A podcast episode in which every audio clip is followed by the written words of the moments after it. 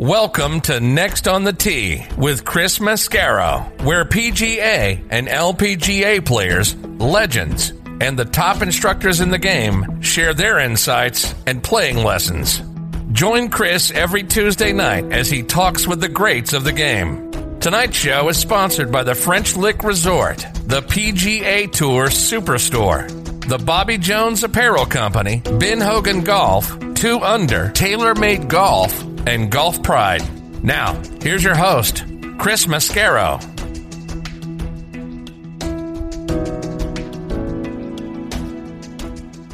Good evening, folks, and thank you for being here. It's always a privilege getting to share this time with you. Before we get started, I want to give a shout out to one of our new sponsors here on the show, the McLemore, which is a beautiful community resort and golf course just 35 minutes outside of Chattanooga, Tennessee on Lookout Mountain. And folks, you've got to see this place to believe it. Go look it up online at themclemore.com. Everything about what they have up there is beautiful. The golf course is designed by our good friends Bill Bergen and Rees Jones. Our friend Kip Henley said on Twitter a few weeks ago that outside of Pebble Beach, it's the most beautiful 18th hole he's ever seen. See why he says that by checking out the course and the resort online at themclemore.com. Okay, on to tonight, and my first guest is going to be Marco Iannuzzi. Marco's been a wonderful friend over on the football side on our show Thursday Night Tailgate for several years. Marco played wide receiver for the BC Lions in the Canadian Football League from 2011 to 2017, played his college football at Harvard, and was cross-registered at MIT. And he put that education to great use back in 2015 when he was named Canada's smartest person on a game show that airs up there. Dropped the people's elbow for the win, which was fantastic. Marco does a lot of great work for charity. He's been the chairman of the Vancouver chapter for Els for Autism. He's also done some great work and been a board member for the Multiple Sclerosis Society of Canada. He's now CFO and managing partner for Beautiful Game Group LLC, which is a private equity company investing in pro sports teams. So a lot to get into with Marco when he joins me here in just a few minutes. Following him, I'll get a visit from one of the hosts of the Golf Channel's Morning Drive show, and that's Damon Hack. Damon also works with our resident director of instruction, Tom Patri, on his golf game. So we'll talk with Damon about what it's like working with TP. We'll also talk about the show he hosted last night on the Golf Channel, Race and Sports in America. He talked about the racial issues that we're dealing with right now in our country. And among the people that he had on his panels were Charles Barkley, Ozzie Smith, Steph Curry, and Anthony Lynn, among others. So we'll dive into that, plus hear about some of the issues that Damon has had to deal with in his life when he joins me about 25 minutes from now. So there you have it, folks. More great stories, tips, and information coming your way tonight on this edition of Next on the Tee. And as always, thank you so much for tuning in and taking the journey with me tonight.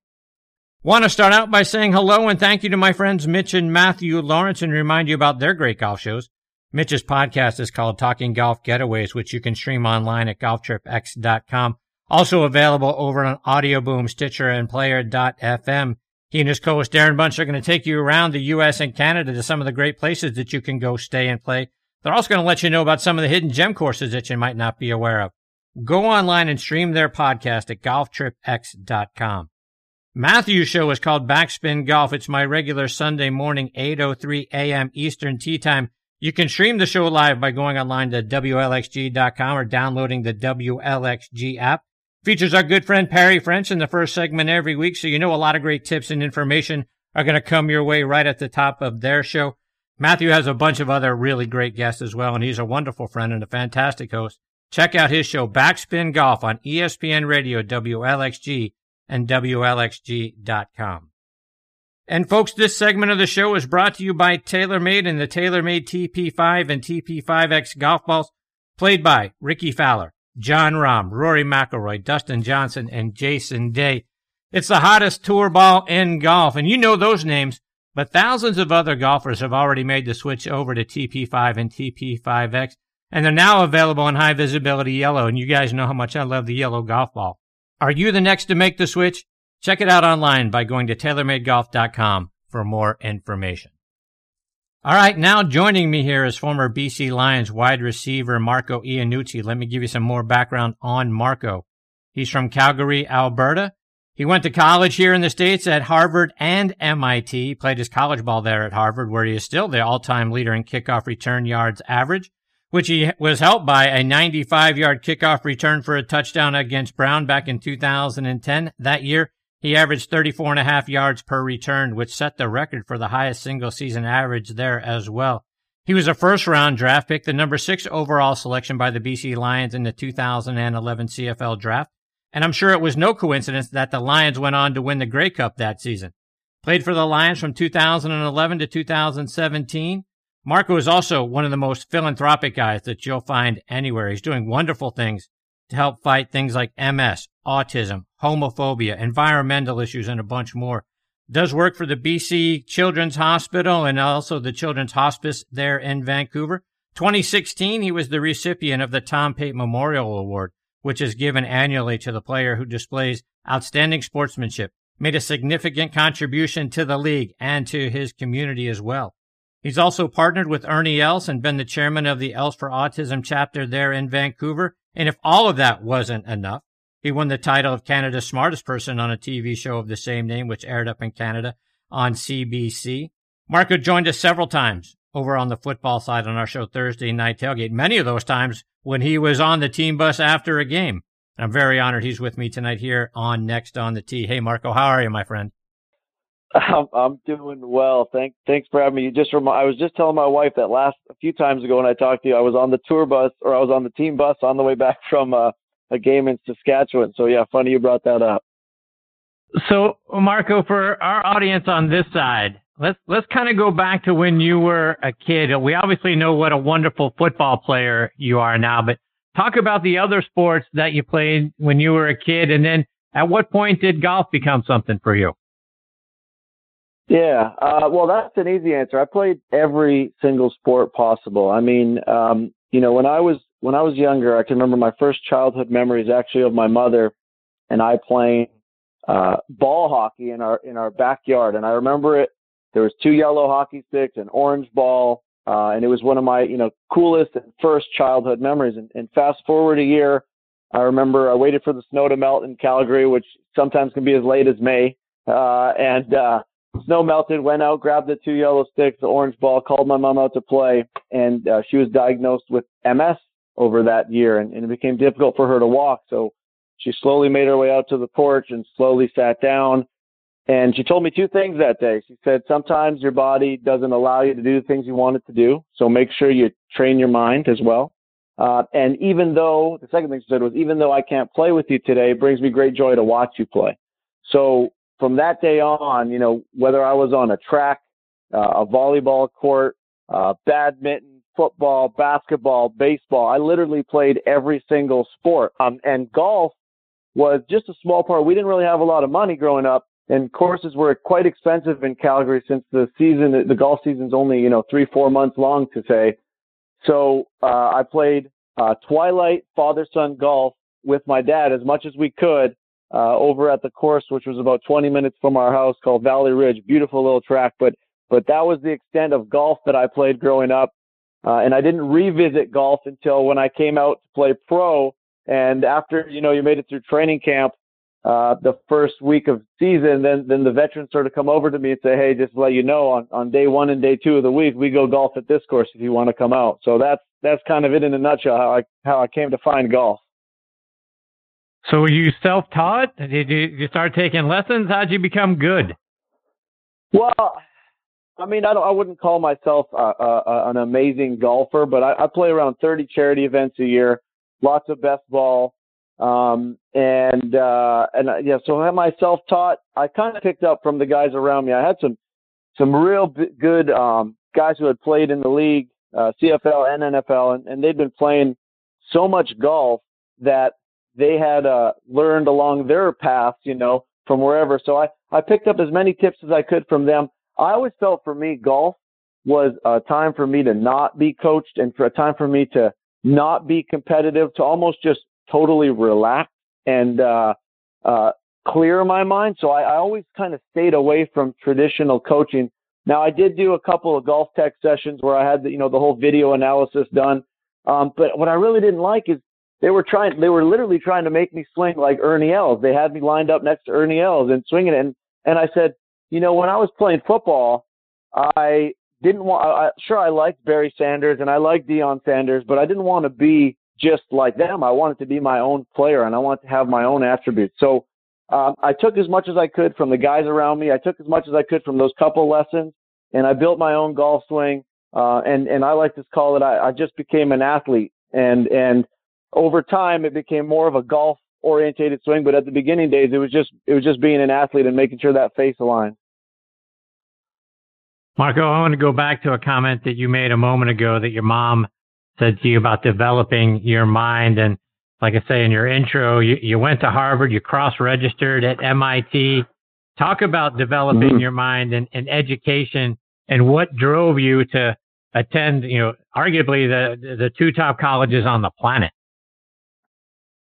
Well, you know, first of all, let me back up and tell you, it took me three times to get in. Um, and so the first time when I tried to get in, uh, I, I was I was really just trying to, you know, check all the boxes that Harvard wanted. And when I showed up, they kind of looked at me and said, you know, uh, you're not good enough type thing. Move on. And I said, you know, I, I was almost into Harvard. I got to figure out a way to do this. So why don't I go back and, and sort of make myself more diversified? They told me I was like a piece of paper. I was an athlete on one side and I was an academic on the other side. And I'd realized I had to have more to me. And so that's what I did for the next year. I, I went and I managed a restaurant. Um, I went and I upgraded some uh, academics and, and reapplied to Harvard. And kind of the same people are in the room for the admissions office, and they kind of look at me like, "Oh, we remember you." But at that time, they said, "You know, you've been too far out of academia, so you know it, it's not going to work for you. You should move on." And now, when I when I thought along that way, I had beautiful offers because I played junior football. We won a national championship, and I went to prep school and we did really well. And so I had offers to go to Notre Dame, full ride, and Purdue and Boise State. And the sort of mentors or people surrounding me in my life, some of them said to me that I was crazy to turn these down at this hopeful chance of getting into Harvard. But I'll tell you, there was one moment specifically. I was I was on a on a trip in Mexico with my buds after 12th grade. We all went, 45 of us, down to Mexico, and there was a language barrier at the resort between some of the guests, between some of the locals, and so on and so forth. And when we were all trying to figure out, you know, where each other was from, someone said, "Hey, this guy's trying to go to Harvard about me." And as soon as the Harvard came up, every person, no matter where they were from on the globe, what language they were speaking, they knew what Harvard was. And at that moment, I knew it was special. It was almost an international language, almost a uh, an international uh, known boys club or, or you know, men and women's club that that it was something special and it was something to strive for. So two times not getting into Harvard, I showed up the third time and they looked at me and they had 300 pages of application, 100 pages from each year. And they just said, Hey, listen, if we just let you in, will you stop sending us applications? Good for you with the perseverance. so, um, Marco, and, and you had a remarkable playing career there at Harvard. Um, probably one of the best, you know, kick returners in the history of the Ivy League. Um, you returned a, uh, an 84-yard kickoff uh, for a touchdown in the second half in a game against Yale your senior season, and that Harvard Yale obviously is, you know, quote unquote the game. I wanted to get your thoughts for this audience. What was it like being a part of the game for the years that you were there? You know, it was it was cool. I mean, the, so the Harvard fight song is called Ten Thousand Men, and you're supposed to every time you put on your helmet, you think about the ten thousand men that came before you. And uh, when I was in high school, we had 40 years of history, and we were told to think about the 2,000 men that came before us. And so, being part of at that time, I was part of the 127th plane of the game, and uh, I remember it. Actually, funny. I just spoke to our, our captain of the team today about about my other venture earlier today, but and I was reminiscing with him about the cover of that magazine. Um, and just when you walk out of the stadium, the stadium, for those of you who don't know, it's built after the Coliseum, so it's like it's got this sense to it. It's old concrete, and you walk out and you look at everyone out there. and Not only do you feel like you're p- part of something bigger than yourself because you're staring at 34,000 fans, but you feel like you're bigger because you, you, you know the campus you're on, you know the people that came before you, the presidents that went to the school, the actors, the, you name it, the people who have had so much change on this and so much impact on this planet, you really feel like you're playing for all of them, whether they're, they're watching or not. And so, uh, I remember I, I had a shoulder surgery in that year. It was my third shoulder surgery of, of my four years in university. And, uh, I hadn't played in six weeks and uh, it, the, the surgery was supposed to be an eight week recovery time before you started doing activity. And this was six weeks later, and I was in a game. so wow. I went. I remember at halftime, I went. I went to the head coach, and I just looked at him in the eyes, Coach Murphy, and he did a lot for me in my life. And I said, Coach, I'm ready. And so, you know, we we we drew up the sort of the play on uh, for for the kick return. And when I got that ball, it was like it was like a mixture of like the loudest moment ever and the most silent moment ever. Um, it, it, literally, I feel like it was out of my body. I feel like my memory of it right now is, is almost of like the video footage. And when I got that ball, I, I literally followed the exact lines that were drawn on the whiteboard. And I can remember every step. I probably took 27 steps to get myself to the opening. And, you know, it was just a few more steps to get to the end zone from there and and I kid you not, like that every moment, every step, I was I was living it as if it was like a a 10 second moment, and and living it for all the people in that stadium. And I remember I had 27, uh, or no, sorry, I had 64 friends and family there from Calgary and all over Canada, and they had all their their video camera phones on it. And uh, and to to relive that moment from all of their vantage points in the stadium, it it perhaps maybe clouded my memory, but made it more slower and real. But I can tell you, it was just such a special moment to play for, for all those people I just mentioned. Wow. What a moment. So, you know, with all of those vantage points, have you put that together? It seems like that would be a heck of a keepsake by being able to see all of those videos and kind of compiled together to see what it was like. And for you, like you mentioned, you sort of get to relive it and have that burned into your memory. Have you done that?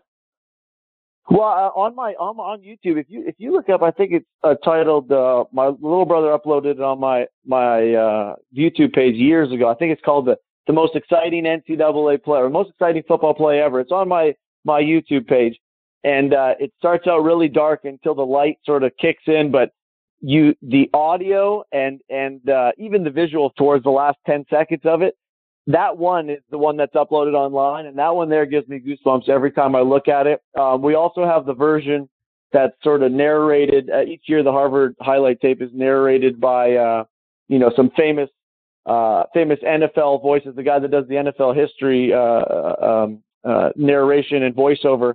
And so I have that kind of audio in my head at the same time, and between the two of those are both online there. Uh, those are the two visuals I have now, but you know what? I should, I should get all those together and put them in one little clip. So you go from there to being a first round draft pick, the number six overall selection by the BC Lions. What is that like? Well, you know, so first game we uh we lost. Second game we lost. Third game we lost. First five games of the season we lost. And my first uh, live interview on on TSN, which is the equivalent of ESPN down there. Um, the guy puts the microphone on my face and he says, "Marco, uh, you were the first round draft pick. Your hometown, Calgary, passed you up in the first round. You're now on the BC Lions, and this is the worst team that the Lions have ever had in 60 years. How does it feel to be a BC Lion? this is my first uh, interview, right? uh, live. and I'm like, oh my gosh, right? So now, fast forward to the end of that year, we went actually, we, we um, won every single game from that point on. And we won the Grey Cup, and we actually hosted the Grey Cup in our in our home city here in Vancouver. And uh, the same reporter came up to me. The confetti is literally falling on our heads, and he puts a mic in front of me, and he says, hey, this whole province has believed in you guys since day one. How does it feel to be a Grey Cup champion? so I'll tell you though, uh, uh, uh, through that whole season, the, the cool part, and just to relate it back to golf, is uh, we had such a core. We we literally had the greatest um, greatest of all time Canadian football receiver, Geroy Simon, uh, equivalent of, of Jerry Rice. Um, and and Geroy, I was playing like not behind Geroy, but sort of I was on the same lineup as him, and he taught me so much. In fact, he was the guy that came to me in the early uh, parts of the season when we were, especially when we were losing there, and he said, "Hey, you should come out and golf with us." And I didn't even have clubs, right? Because I've been golf since I was a kid. And he said, "Hey, man, I'll I'll give you these old clubs." And I was like, "Oh, cool! I get Geroy Simon. I I watched Geroy Simon as a kid, you know, like, and now I'm playing alongside of him, and he's giving me his golf clubs, and I go out and play. So we play our first round, and and uh, I do okay, whatever. Then the next round we play, I, I get a little bit better. Then then finally we start playing skins, right? Because I knew I wasn't going to win on raw score, but maybe I can steal some skins from these guys. So I start playing skins with them, and and on that third time, I I actually got I got g for a little bit of cash, right? And so we get to the end of the game, and he goes, uh, it was he I'll never forget it was 400 bucks, and he goes, all right, um, uh, he goes, uh, no, he goes, you owe me a hundred bucks. Or I said, I owe you a hundred bucks. He goes, no, no, you owe me 400. I said, what do you mean? It's a hundred. and he goes, "Oh, you got to you also got to pay me for those clubs that I gave you last week." Oh, that's wrong. So he was he was so mad that I had beat him that all of a sudden he charged me for the clubs. that's wrong.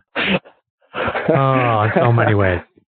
No, no, so, that was good. He was. It was. Uh, it was a great group of guys, and and they we all stuck together on the golf course, and and, and it translated to the field. I kid you not, and and truly, truly a real team effort and, and a solid group of guys to learn from. So speaking of skins game, you uh, you've been out playing in a tournament that uh, was a skins tournament here recently as well. Talk about that.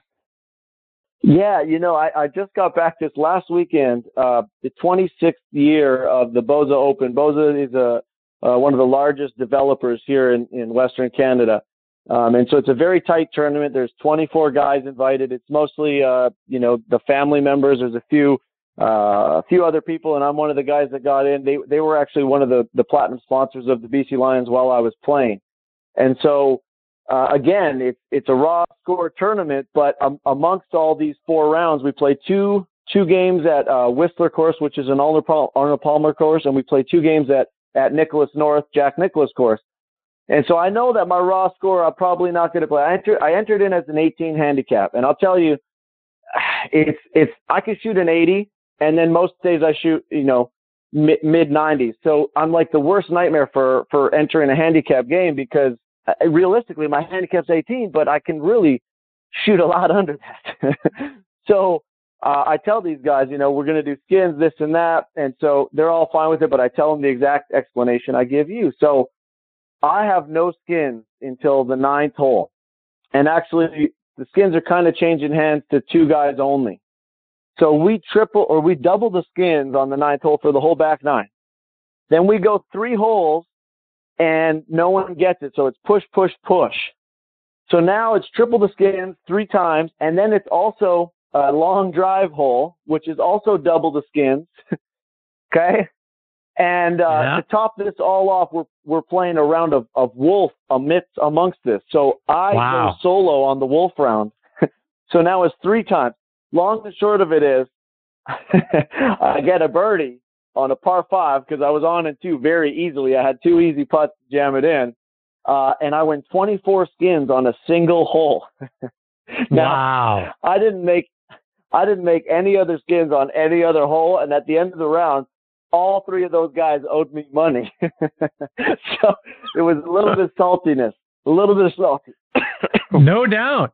Did you have to run off the golf course and get into your car and take off? You know, one of the guys, he just sent me an e-transfer just the other day. He just emailed me the money because he was so mad he didn't want to talk to me for the last day of the tournament. no doubt. Um, Marco, I want to talk about some of the philanthropic things that you've done and, and kind of getting back to um, the work that you've done with uh, with Ernie Els and Els for Autism. Talk about how you first came in contact with Ernie. Yeah, you know, back, uh, oh man, it must have been 20, 2012, 2013. Uh, a business partner uh, at the time, I was working for RBC. Uh, I was doing investment banking, and a business partner of mine South African fellow, uh, says that, you know, Ernie Els does this tournament down in the States. They got about 20 of them across across the United States, and we want to bring one up to Canada. And so he's like, I, I think I've got it okayed.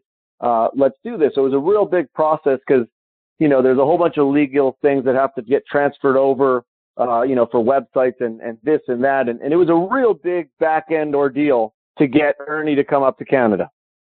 So we go about, we get it done, and I'm sort of part of the board and uh, we put it together one little tournament. Now Ernie doesn't come up to ours, but the way the Ernie Els tournament works is the winners. It's a two, uh, it's a Callaway scoring system, two two person teams, and the winners, uh, or if you raise more than I think it was eight thousand dollars at the time, you get to go down to the finale and play with Ernie uh, and some of his PGA buds down in uh, Jupiter, Florida. Um, and so uh, first year goes pretty well, so well that the next year comes about and we expand it across Canada to two other locations. Goes well, so well that year we expanded across to six locations. Um, and so we became, I think we raised in that one year, we raised a million dollars. And now what we did was in, in the States, all of the funds go towards, um, you know, our Ernie's facility down in Jupiter. Um, and what we did in Canada was we found similar facilities in each province that we played our tournament, and we donated to those locations. So we're very proud to raise over a million bucks um, over those few years, and uh, and now it's scaled back a little bit. Obviously, things have changed a little bit in the world. So this year we weren't we were unfortunately not able to run the tournament. We ran a uh, it's coming up actually. It's an online poker event that we can do. Um, but but over the years, it's been real fun to you know, uh, get number of people out here and send them down to meet with Ernie down there. And, and you know, if you if you know Ernie, uh, he's a fun guy. Uh, not after the course when you played 19th hole with Ernie. 19th hole with Ernie is probably the most fun that you'll ever have with any golf associated figure that you've ever met. Well, let's talk about some of the other things that you've done, Marco. Just a couple more before I let you go. And and you've done work with the with MS. Talk about some of the things you've done there and some of the other philanthropic work you've done. Yeah, you know, I mean, my very first charity event when I won the Grey Cup, you get everyone gets the Grey Cup for a few days, do what you want. I flew back to my hometown, Calgary, um, and and the big sort of skyscraper in the middle of downtown It's called the Calgary Tower, and and I invited all the public out and all my coaches and all my friends and all my teammates that I played with, you know, minor football and I invited everyone out, and uh, you know we raised cash for um, the Branch Out Neurological Foundation, which which focuses on MS and Parkinson's, um, and I let everyone carry the Grey Cup. Uh, there's 800 steps to get to the top. There's a cool video too. It's online. It's called "Climb for the Cup," um, and yeah, we everyone let everyone carry it up, and and that was sort of the first moment where I realized I was having um, uh, a bigger impact than myself on the community of MS. Um, and then from there, it snowballed. I was later invited to be a, a member for the MS Society of, of BC, um, and I still sit on that board today. And uh, they're kind of two different two different organizations. One focuses on holistic health, and one focuses on more um, resources and and I guess Western medicine. So uh, best of both worlds type thing. And and it's just really important to me because when I when I looked out there, and the reason actually I got into autism too is you know, the same way that I feel for my mother, um, you and, and all your listeners and anyone out there, you guys all, everyone feels for someone in their life in that way. And so I felt it was selfish of me to just focus on MS. So while I did focus a lot of my time on MS, I started branching out and, and helping uh, autism and helping um, the Heart and Stroke Foundation and uh, diabetes and you name it. And, and I just, for me, it's all about having an impact because we all go through certain things in our life and and we all go through tough times. So I I always find you know you give what you can when you can, uh, and we're all better for it. Marco, switching gears just a little bit, talk about what it was like winning Canada's smartest person, and then and sort of the cherry on top is dropping the people's elbow for the winning moment. so, so this is actually really funny because our our kids now are are 12, 8, 6, and 7 months. And so when I did that, that was yeah a few years ago now. Um, only our eldest really remembered it on TV. So we just pulled out the the DVD of that a few weeks back, and the kids got to watch it because they're into watching all these, you know, with the COVID, they're watching all sorts of, so all sorts of uh, game shows that are on on Netflix. And so I'm like, oh, you know, I was on a game show. They're like, no way, Daddy. So we we struck that thing up. and uh, and we sh- we showed them that I won the show there, and, and it it was a real neat experience. I mean, um, it, television is television, right? So you guys see a, an hour long show, but we were filming there for for two days, from like 7 a.m. till till basically 10 o'clock at night. Um, and there's all types of things like the games are actually the the true games. Like the lawyer comes out and says, "Do you understand the rules?" Yes, you understand the rules. Okay, the game starts now. The host, then all of a sudden it's action, and the host says, "Game starts," and you do the game. But then in between that, there's a whole bunch of B-roll stuff. Like they'll say, "Oh, hey Marco, can you say that joke again?" And and you over there, girl, can you laugh a little bit harder, or can you do some better clapping? And so there's a lot of production going on in the background of of playing this game. So the reason I won it, and I kid you not, is because I, with athletic background, I, I've played in front of people. I've had pressure. I've been able to turn it on, turn it off. We have TV breaks in football games and so on and so forth. And all these other people I was playing against were, yeah, they were Mensa, uh, Mensa members. Yeah, they were uh, surgeons. Yeah, they were very uh, astute people, but they did not know how to compete. And so the reason I won it flat out was just because I was a competitor. Marco, before I let you go, what you're doing now, you're with the Beautiful Game Group. Talk about the things that mm-hmm. uh, you and that organization are getting involved with. Yeah, so it, it's kind of links into everything we've talked about. Um, basically, we're we're a private equity group, and we're going out to buy professional sports teams. Uh, right now, we're looking at a, an NBA team, uh, an Italian soccer team, a Spanish soccer team, uh, an esports team. We have a rugby team. So it's any any sport that is global growth orientated. But our our key differentiator is that we're trying to make focus the teams on on impact um, and the organization on impact. I mean, you, it should go hand in hand that these teams are servicing the communities and providing an entertainment for them and providing role models. Um, but somewhere along the way, with sponsorships and ownership changes and management changes, a lot of these teams have lost that at their core. Um, so we're really focused on on doing sort of a, a B Corp, um, uh, full ESG, focused on environmental sustainability and governance, and really, really, really at its core, servicing the community and then building organizations. Because when you look at the best uh, attended sporting teams and the best traveled fans, it's because they care so much about their team and they care so much about their community and it means so much to them. So we're just going out trying to instill that. So check us out, beautifulgamegroup.com, and, and, and reach out to me there if you want to learn more or be a part of what we're doing. So, Marco, let our listeners know how else they can stay up to date with all the great things you're doing and follow you on social media as well. Yeah, I'd, lo- I'd love to see. I-, I love following everyone back because I think it's it's it, social media is so cool, especially during COVID times. But even before that, um, I, I love following people and seeing what you're into. Uh, you can follow me on, you know, Instagram, Twitter, Facebook. It's just, it's just last name and then first name. Iannuzzi Marco. Um, and, and like I said, uh, I'd love to actually see what you're doing on there because I, I have met, even through your show, uh, you know, so many, a few people have followed me and I, I followed them back and all of a sudden I've built relationship with people across North America that I'd never met in person, but I feel like I know and have at least a, a pulse on what they're doing and the impact they're having. So, uh, I'd love, love to see some of you out there too. Well, Marco, I can't thank you enough for taking time out of your night to come and back and uh, be a part of this show. You've been fantastic over on Thursday night tailgate, and I'm so glad I get the opportunity to talk to you here on the golf show. I hope you'll come back. So there's a whole lot more I'd like to get into with you. I hope you come back and share more of your stories and insights with us. Hey, you can count me in anytime. And when, when this whole virus thing is over with, we got to play around together for sure. There you go. Marco, take care. Stay safe, my friend. All the best to you and your family. We'll catch up soon. Thanks. You pal. Cheers. See you, Marco.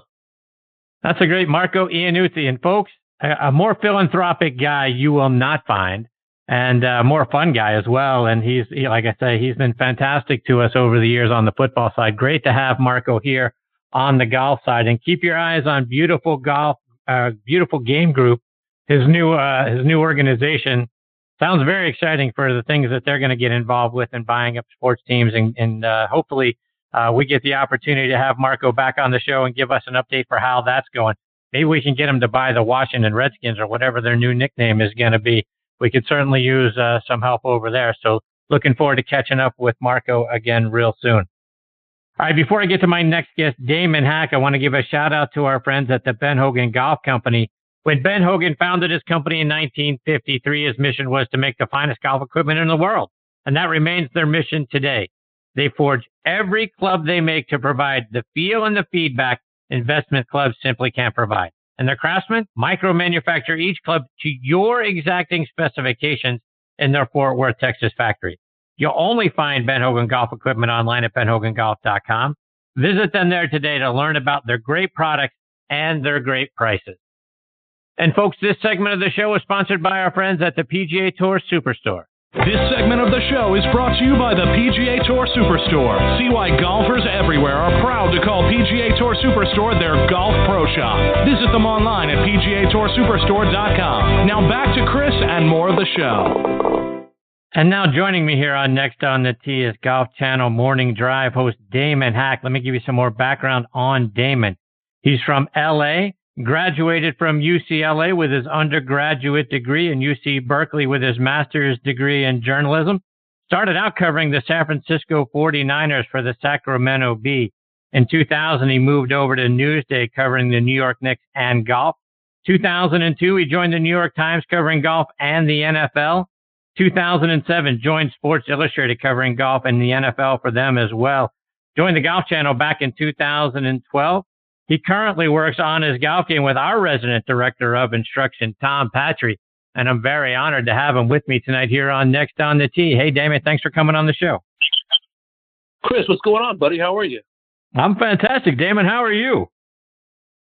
I'm doing great, man. Just uh, hanging out on a Tuesday. Got back from Lake Tahoe where I did a interesting race and sports in America discussion. I also was doing interviews at the American Century at beautiful Edgewood. I'm back on morning drive tomorrow, so uh, life is good. So yeah, I want to get into a lot of what you just mentioned. I want to I want to start by uh, trying to get some feedback from you. When did you meet TP, and when do you when did you guys start working together? Oh, Tom Patri. I met TP. We're going on a decade now. It, it might even be longer than that. I want to say it was probably 2009 I was working at Sports Illustrated. I was speaking at the Masters at one of those kind of sales houses where, you know, they want to bring in a golf writer to come in and talk to some folks that are affiliated with the tournament who have come in as guests of the tournament. So I did a little talk, um, told some stories about being a golf writer. Uh, one of the gentlemen named Alan Citron a good buddy of mine now, but I didn't even know him at the time. He just came up to me. We started talking. He appreciated my talk, wanted to know where I was from. He told me he's from Pittsburgh, is a, a member of a club there uh, outside of Pittsburgh called Oakmont that you might have heard of. And he goes, "You got to come to Oakmont and play." I was like, "Man, you know, you don't have to twist my arm. I'll, I'll, I'll gladly come to Oakmont to play." So I go to Oakmont, play golf with Alan. I'm introduced to the great Bob Ford, head professional long time at Oakmont and Seminole.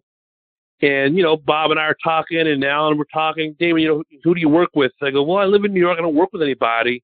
Who should I work with, Bob? And Bob goes, well, I have a pal named Tom Patri who happens to be in New York.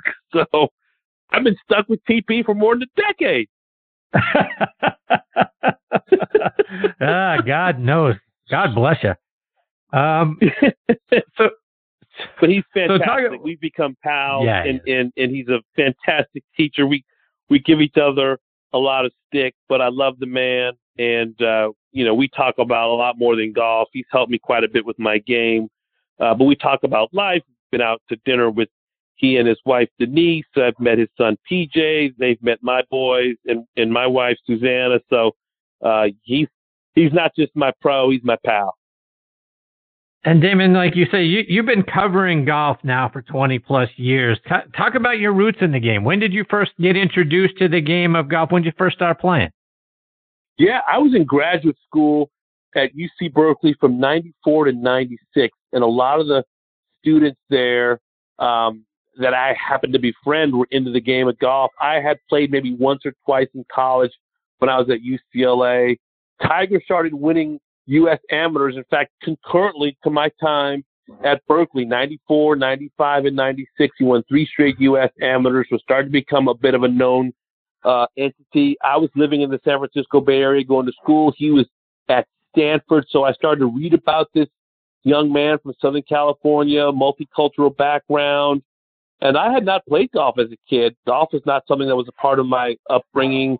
Uh, was not on television in my house. My parents didn't play. No one in my family played. So it was really through Tiger that I got into golf. Um, started to read about the history of the game, uh, wanted to write about the game and, and read about the great writers like uh, Dan Jenkins. You think of Dave Anderson, you think of Frank Deford, Rick Reilly, Mike uh, Bamberger. There, there, these were guys that I started to read. Uh, you know, Golf Digest magazine, Sports Illustrated, and uh, and next thing you know, I'm I'm starting to play the game and shoot my little 110s and 120s, and, and still loving the challenge of trying to to conquer the unconquerable game.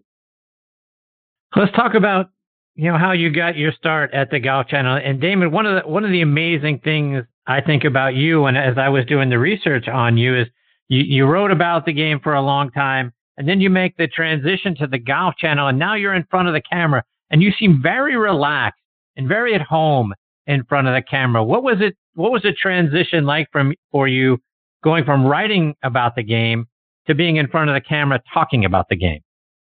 Yeah, you know, in 2012, um, I was still writing at Sports Illustrated when I got uh, a call from Golf Channel, and there were some folks that had worked in the golf magazine side of it. Uh, Jeff Russell, who was one of the editors at Golf Digest, his wife, Molly Solomon, who's the executive producer at Golf Channel, they were looking for some some new blood, looking to expand the roster, as it were. And I had known Jeff just from the writing world, and he said, "Would you be interested in coming down from from New York to Florida to kind of try out for a week and and you know sit on morning drive with Gary Williams and, and talk about golf?" We chose a week. It actually happened to fall right after the U.S. Open at Olympic Club, so that was the year Webb Simpson won. He beat Graham McDowell and and Jim Furyk and some guys that were in the hunt. I think Tiger actually held a 36 hole lead, if I recall. And uh, next thing you know, I'm flying on Monday after that U.S. Open from San Francisco to Florida, sit across from Gary Williams on Tuesday, Wednesday, Thursday, and Friday.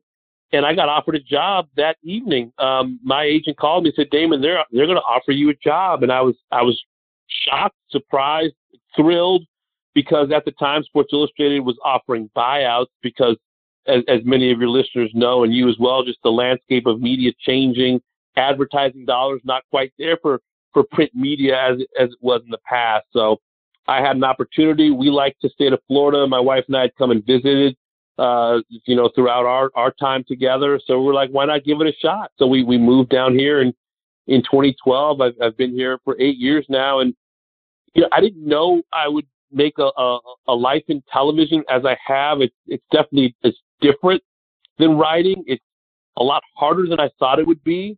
I used to think as a writer, all those TV guys just get up there and talk, but you've got a producer in your ear and you got to throw a commercial, bring it out of break, uh, tossing to sound bites and different things that I never really appreciated until I was the guy standing in front of the camera with the red light on. So it took some time. It took some reps, just like anything. It's like the game of golf itself. The the more I sat in front of the camera, I feel like the better I got, the more comfortable I got, and and I'm definitely thankful and, and really just appreciative to be able to talk about a game that I love so much.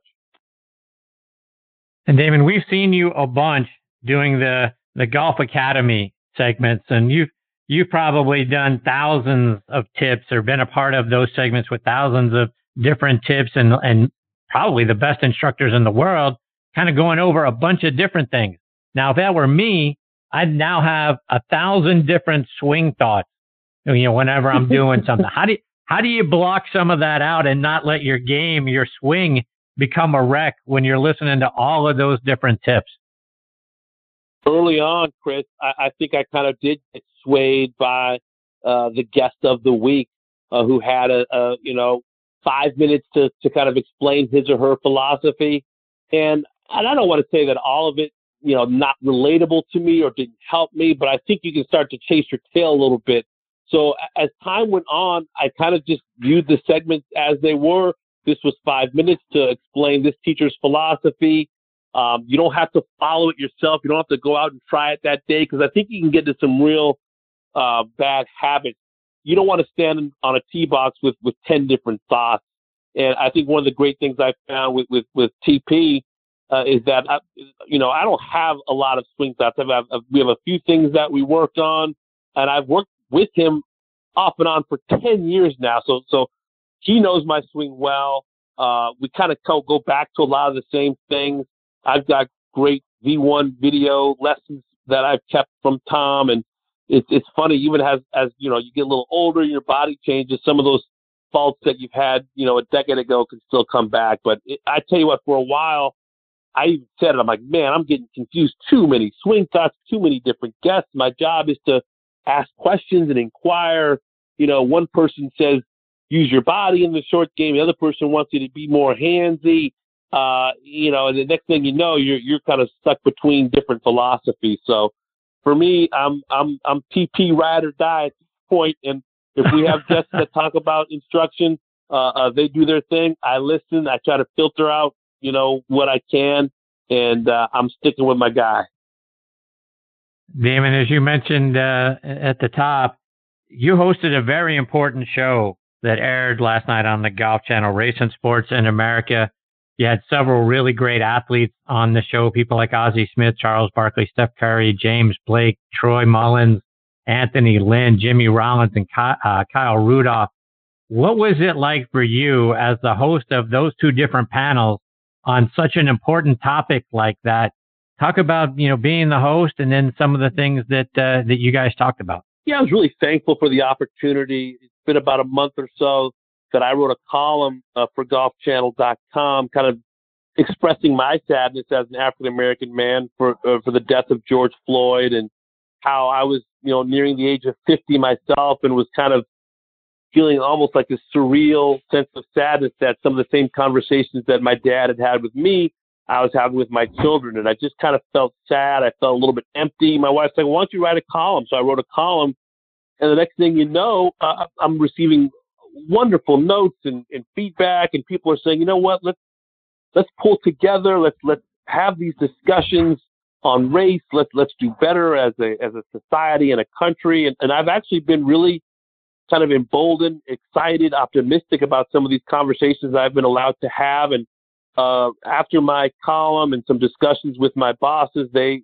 you know invited me to host this remarkable panel of, of the athletes that you just mentioned um, from throughout different sports. And it was just a, a, great experience for me to kind of tee them up on questions here and there. But for Chris, I didn't even speak that much. It was great to let them talk and to have interactions and explain their own truths about the complexity of being, you know, maybe you're a wealthy African American, but you have pain for the African American community and, and, you want to see uh, changes uh, for the good and uh, you know, I I received some notes that said, "Oh, why is this on Golf Channel? I just want to watch golf." And why is everybody whining? And I said, "Listen, this is." I said, "Watch the show. There, there's no whining going on. There's a lot of optimism. There are people that that want to see our country live live up to its to its potential and to its creed." So I walked away from Lake Tahoe very excited and very happy that uh, NBC allowed us to kind of take a chance and talk about some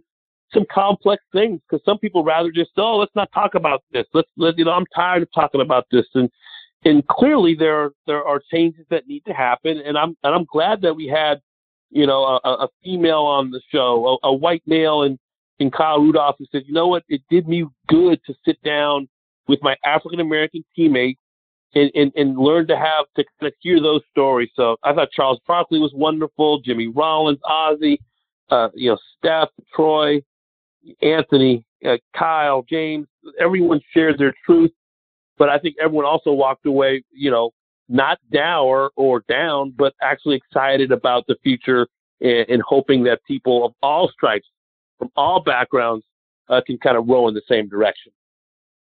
And Damon, as you mentioned, everybody got an opportunity to share their truth. You've had your own experiences being treated differently, being pulled over on the New Jersey Turnpike for no reason, being frisked outside your own house as a young man. Do you mind sharing some of the things that, that you've had to deal with being an African American male? Sure, Chris, and people were surprised that I had had any issues or run ins with the police. You know, considering I've never even smoked pot, I've never done drugs. I, I um, live a clean and uh, very positive life, but I've been pulled over and and searched for drugs or weapons in my car. The, the cop asked me point blank if I had drugs or weapons in my car. I've been frisked in front of my mom's house uh, back when I was about probably 20 years old. Um, one of the neighbors' alarms went off, and my mom and I, the neighbor, said, "Will you tell the police that you know I accidentally set off my alarm?" So my mom and I go out to the front of the house to greet the, the, the of the apartment complex to tell the, the police, "Oh, our neighbor, she accidentally set off her alarm," and the cop sees me and starts frisking me, and my mom's like, "What are you, what are you doing?" You know, and, and so and then I got pulled over on the New Jersey Turnpike, and the cop said, "Oh, there was a dog loose." He saw me with three white friends and realized we weren't any threat, and I got pulled over once while driving home from uh, a summer internship in Fornia, and uh, didn't break any laws. No tags were out of date. No broken taillights. It was just because. Uh, some of us call it driving while black. And so I wrote my truth, and I was like, listen, I'm thankful for the job I have. I'm thankful for the life I have. But man, it, it, it, it it's a reminder, and it's painful to have to to have to deal with these situations when I respect law enforcement, when my cousin is FBI retired, when my wife's cousin is active NYPD. Imagine the conflict I feel to have such love and respect and honor for our, you know, those who protect and serve, but then also have had my own personal situation. So I even wrote this. I said, can I be both thankful and, and, and horrified at, at the state of uh, police relationships at times? uh, with the African American community. So I've talked to people, I would say 95% have been, thank you for sharing your truth. Some people say, oh, you're whining. What do you have to complain about? You're on TV. And I say, hey, I'm on TV two hours a day. When I'm not on TV, I'm a six foot three, bald headed black man in a, in a largely white community. So I do my best to try to be honest. And I, I'm not, I didn't write the column to, to bitch and moan. I wrote the column to share my truth and to be honest because I feel like if I wasn't being honest, just to be sitting on TV and smiling every morning uh, wasn't doing myself or or my colleagues justice. And and you know, I got to say, Paige, Mackenzie, Robert Damron, Anna Whiteley, Lauren Thompson all appreciated what I had to say. They know me, they know my heart, um, and it's been it's been really cathartic to be able to share some things that otherwise I would have kept to myself, and and no one at home would have been uh, any the wiser. And David, let's take that just a, a step further because, you know, as you say, you wrote and you tweeted about this. You know, can I smile on TV and be somber when the camera is off? Can I have laughter in the morning and tightness in my chest at night? Talk about what causes that range of emotion for you. Yeah, it's uh, it, it was amazing to to be feeling so happy and so blessed and, and, and so thankful to be in the position that I am, uh, and and to love my job, but to have this kind of hollow feeling that I'm hearing the echoes of my my grandfather who moved my family from the South in the 1950s after Emmett Till was killed.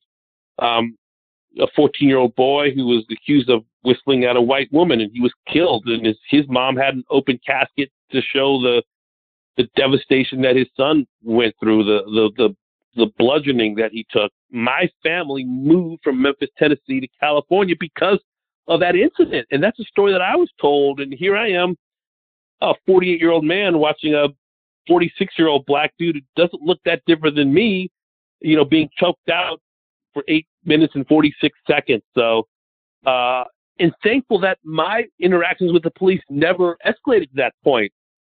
But like, why do I have to be extra smiley when I'm running, jogging in the neighborhood, or like, you know, when I'm in an elevator and I see someone looking a little nervous, hi, you know, like it's one thing to be Damon Hack on on television, but you know, if I'm going for a jog and I'm wearing jogger shorts and a t-shirt, people don't know me from from Adam. So those are the conflicting things that that, that I think some people might not realize that that African Americans go through or that some minorities go through. And I just it can be conflicting, but it's also been really, to me, it's been positive just to hear so many people say, wow, Damon, I know you. I know your heart. You're only doing this because you want to help. You want to share things. And, and I think this is a multicultural movement. I don't think this is, you know, oh, this is black people that want. I, I feel like this is white people and, and multicultural people that want us to do better. And if you look at these protests, and I'm for peaceful protests, by the way, if anyone has any doubt, um, I think they've been multicultural. I think they've been largely led by, by white people, white Americans, and, and it's not like it's all black people that are marching. So I feel like, and a lot of the people said this on the show last night, that this is a multicultural movement that people just want to see us do better. Uh, it's the greatest country in the world. I don't want to live anywhere else, but I also feel like as a young country, uh, we still have some growing up to do. And there's nothing wrong with loving your country and wanting your country to be a little bit better. And Damon Charles Barkley last night also talked about how economics plays into the issue. Do you see that as well? When you know, if you look back like to the time when you were an intern, you were perceived one way, but now that you're on the golf channel, you're perceived a different way. Absolutely, I, and I think Charles put it really, really well. Uh, you know, he says, "I don't want anybody to feel sorry for me," and I feel the same way. I don't want anybody to sorry to feel sorry for me either. Uh, I have a wonderful life, but I also I feel pain for people, you know, anyone who's struggling, anyone who's poor, and, and, and just because you know, yes, there's black poverty, white poverty. Poverty's power. If you're poor, you're poor, and and I think that's was Charles Barkley's point. But I think if you're poor and black, it's like it it just seems to be. If you look at the history of our country, it's it's like a double whammy. It's especially hopeless. So I, I guess Charles's point was, you know, a rising tide lifts all boats. Can we can we fix some of the problems in the inner city? Can we have a situation where it's, the educational opportunities are there? And he says that this COVID pandemic has only exacerbated the the problems in, in poor neighborhoods because those are folks that don't have access to internet. You know, we say, oh, well, you can do homeschool. Well, does every child in, in the inner city have a computer or internet or an iPad, or if you have four kids, do you have four iPads? I mean, so he brought up a lot of the economic aspects. I think that was that was really really a, a good point as well, and talked about athletes giving back more. And I think a lot of athletes are are expressing themselves, uh, and I'm glad to see it. You know, some people think, oh, athletes shouldn't talk about these things. They should just, you know, shoot the hoop or hit the puck or or you know swing the club. Uh, I'm thankful that that a lot of athletes are using their voices because you know what? Arthur Ashe did, and Billie Jean King, and Jackie Robinson, Kareem Abdul-Jabbar, um, and, and, many others in the past. So I, I uh, I'm, I'm glad that the eight, uh, you know, folks in sports who joined me yesterday uh, wanted to use uh, their voice and, and, share their truth. And, and they're not trying to hurt me; they're trying to help this country.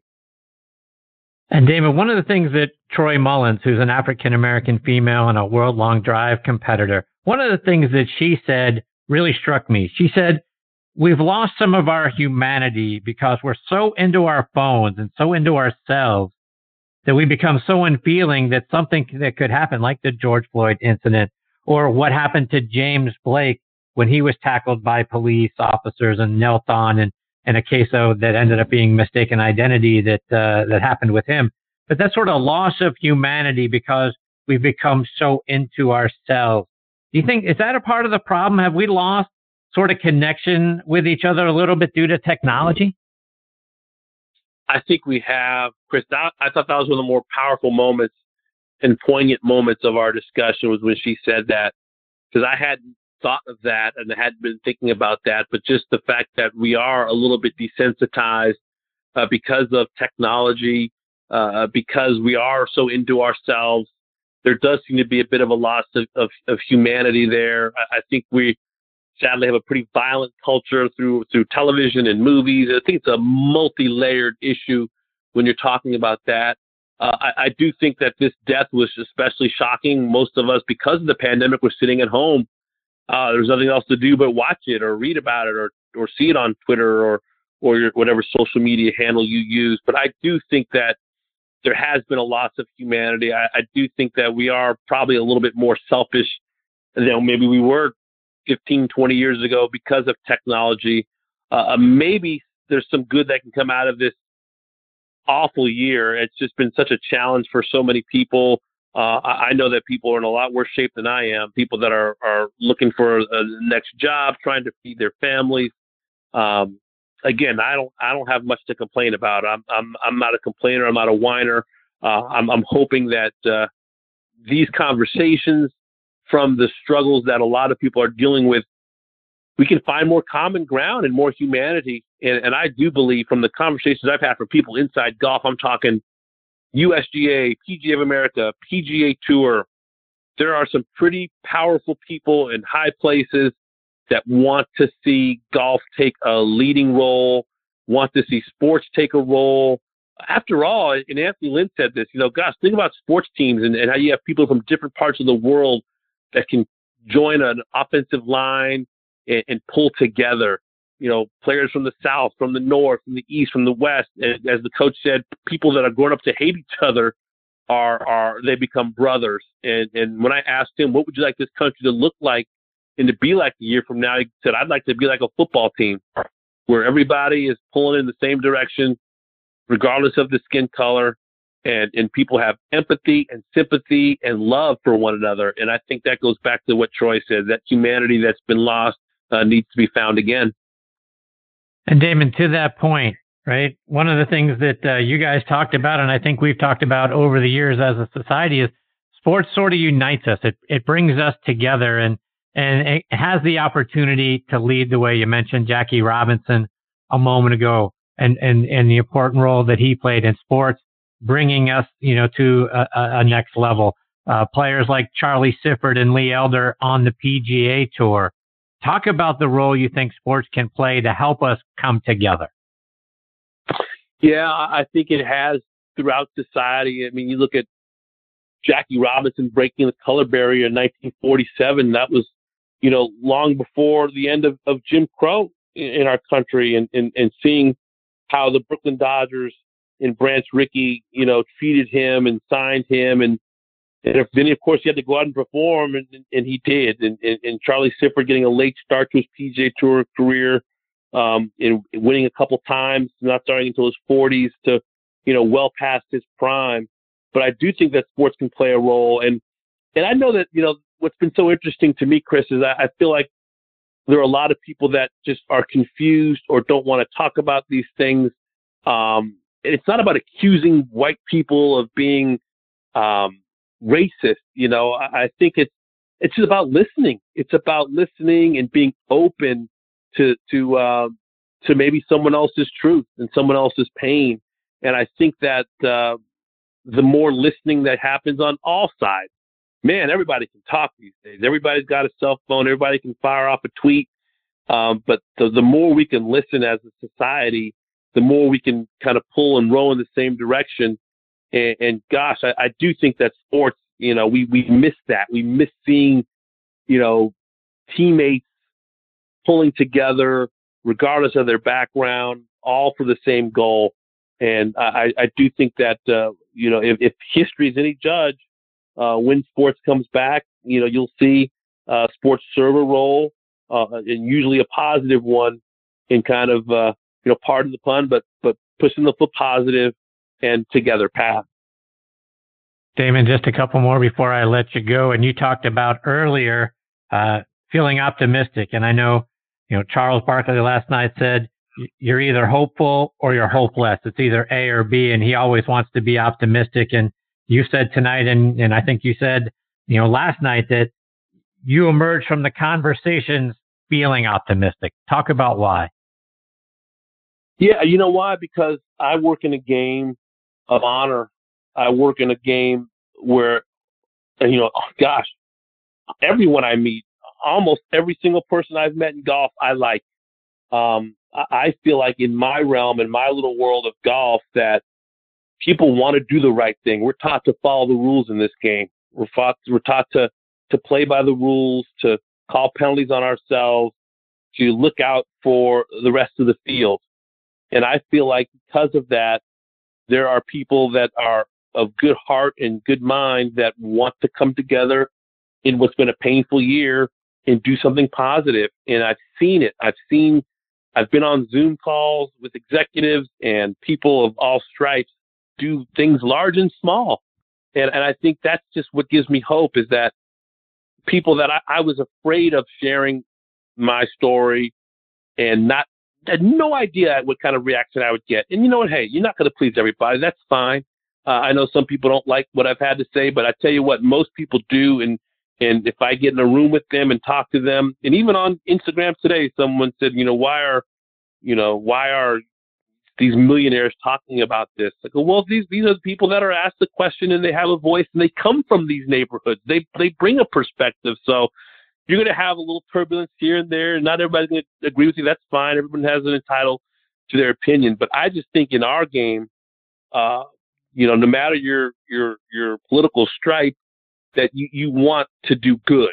And and I think that most people are coming together to just try to find some common ground. And, most of the reception I've received from the show, from my column, uh, from the the strife of this year is that people want to come out on the other side uh, with a smile, with optimism, and with us being better. I, I say it all the time. I love my country.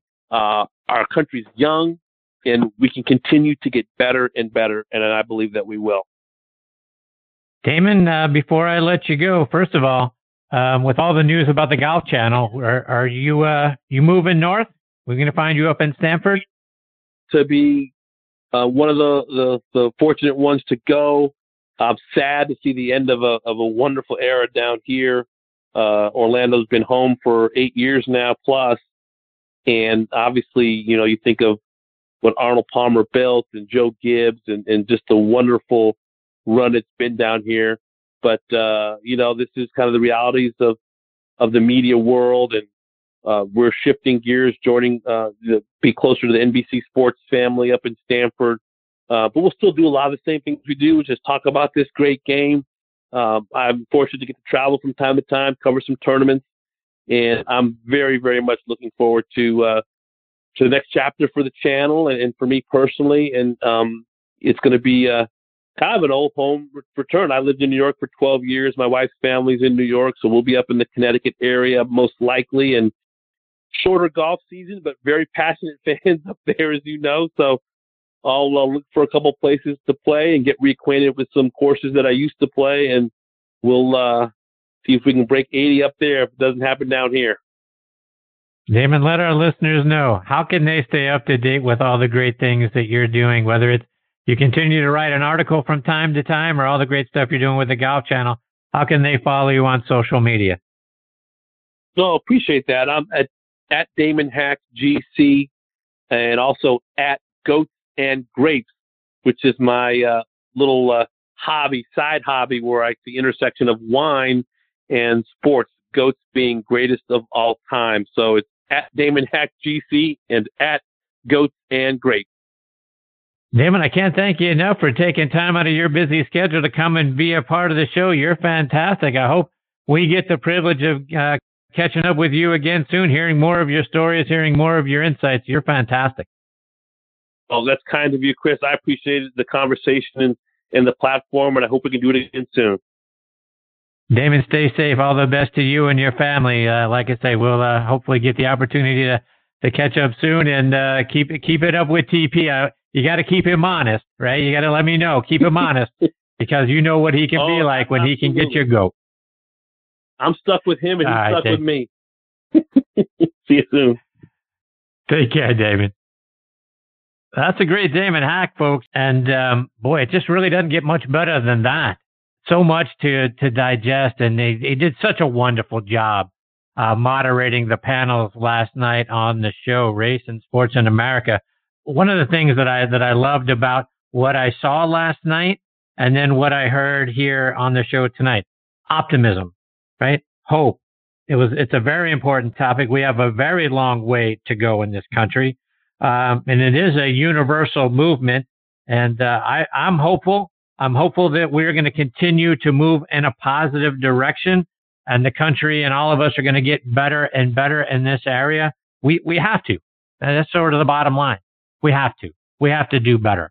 I think having a historical perspective that this is a young country is a, is a very interesting one because it is true. Um, but we should be a lot further along than we are right now. And that's the bottom line. And we all have to do better and we all have to come together and, um, and to make this, you know, kind of what, what he mentioned about that Anthony Lynn talked about all pulling in the same direction. We're all one team and we have to really realize that and, uh, and come together as, as a country, come together as a people to be better and to realize we all are created equal. And, um, if we can realize that and start to row in the same direction, what a wonderful place this will be. What an unstoppable country we will be. So I, uh, I hold his optimism very dear and I, and I join him in that optimism that uh, we are going to see change and we are going to move forward and we are going to come together and we are, we are going to be better for it. So hopefully we get the privilege of having Damon back on the show again soon, hear more of his stories and his insights. Really enjoyed the time with him. Uh, and then TP, you know, when you think about, uh, he's, he's working with TP, who's, uh, who's outstanding TP, you know, I love you. So, uh, we look forward to TP will be back on the show again next week. I'm sure we'll talk a little bit about this segment as well. All right. Before I close up shop tonight, I want to give a shout out to one of our new sponsors, Finn Cycles. It's time to rethink golf. The game is at a tipping point. The young people we need in the game don't have four and a half hours to spend out on the course. Pairing Finn Cycles with a desire to play ready golf can cut playing time in half because all golfers go directly to their own golf ball. Plus, it's tons of fun. Go online to finscooters.com and click on Find a Fin for a course that has them near you. I also want to give another shout out to our friends over at the McLemore. The McLemore Mountaintop community rests atop the highlands of Lookout Mountain, Georgia, overlooking historic McLemore Cove and Pigeon Mountain. Surrounded on all sides by state and national parks, historic land districts, and private land trusts.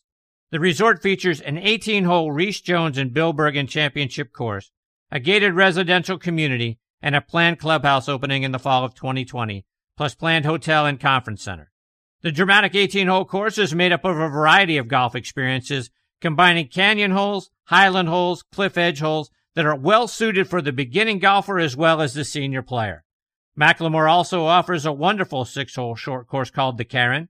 Designed by Bill Bergin, the Cairn provides players with a short warm up or cool down before or after a round, or a relaxing way to improve one's game with family and friends. McLemore is located a short driving distance from Atlanta, Nashville, Knoxville, Birmingham, and Huntsville, and just 35 minutes from downtown Chattanooga, voted number one best town in America two years in a row by Outside Magazine. While a private course, McLemore offers stay and play packages for guests in club managed properties, as well as a number of membership opportunities, including social memberships, non-resident memberships, and corporate memberships as well. For more information, please visit McLemore online at themclemore.com or give them a call at 800-329-8154. All right, folks, it is time for me to put a bow on this episode of Next on the Tee. My sincere thanks to Marco Iannuzzi and Damon Hack for being a part of the show tonight. Please check out our website, nextonthetee.net, to keep up to date with what our guest schedule is looking like. You can stream this show as a podcast on so many great sites. Podcast.co, can't thank them enough for all the help that they've given us in uh, developing the show and, and, and bringing it to a broader audience. We're on Apple Podcast, Google Podcast, Podbean, Spotify, iHeartRadio, Audio Boom, Player.fm, and I also want to welcome Radio.com as a new platform offering the show as a podcast as well. Folks, thank you for uh, for choosing to listen to this show tonight. We appreciate the fact that you continue to make us a part of your golfing content. Until next week, hit them straight, my friend.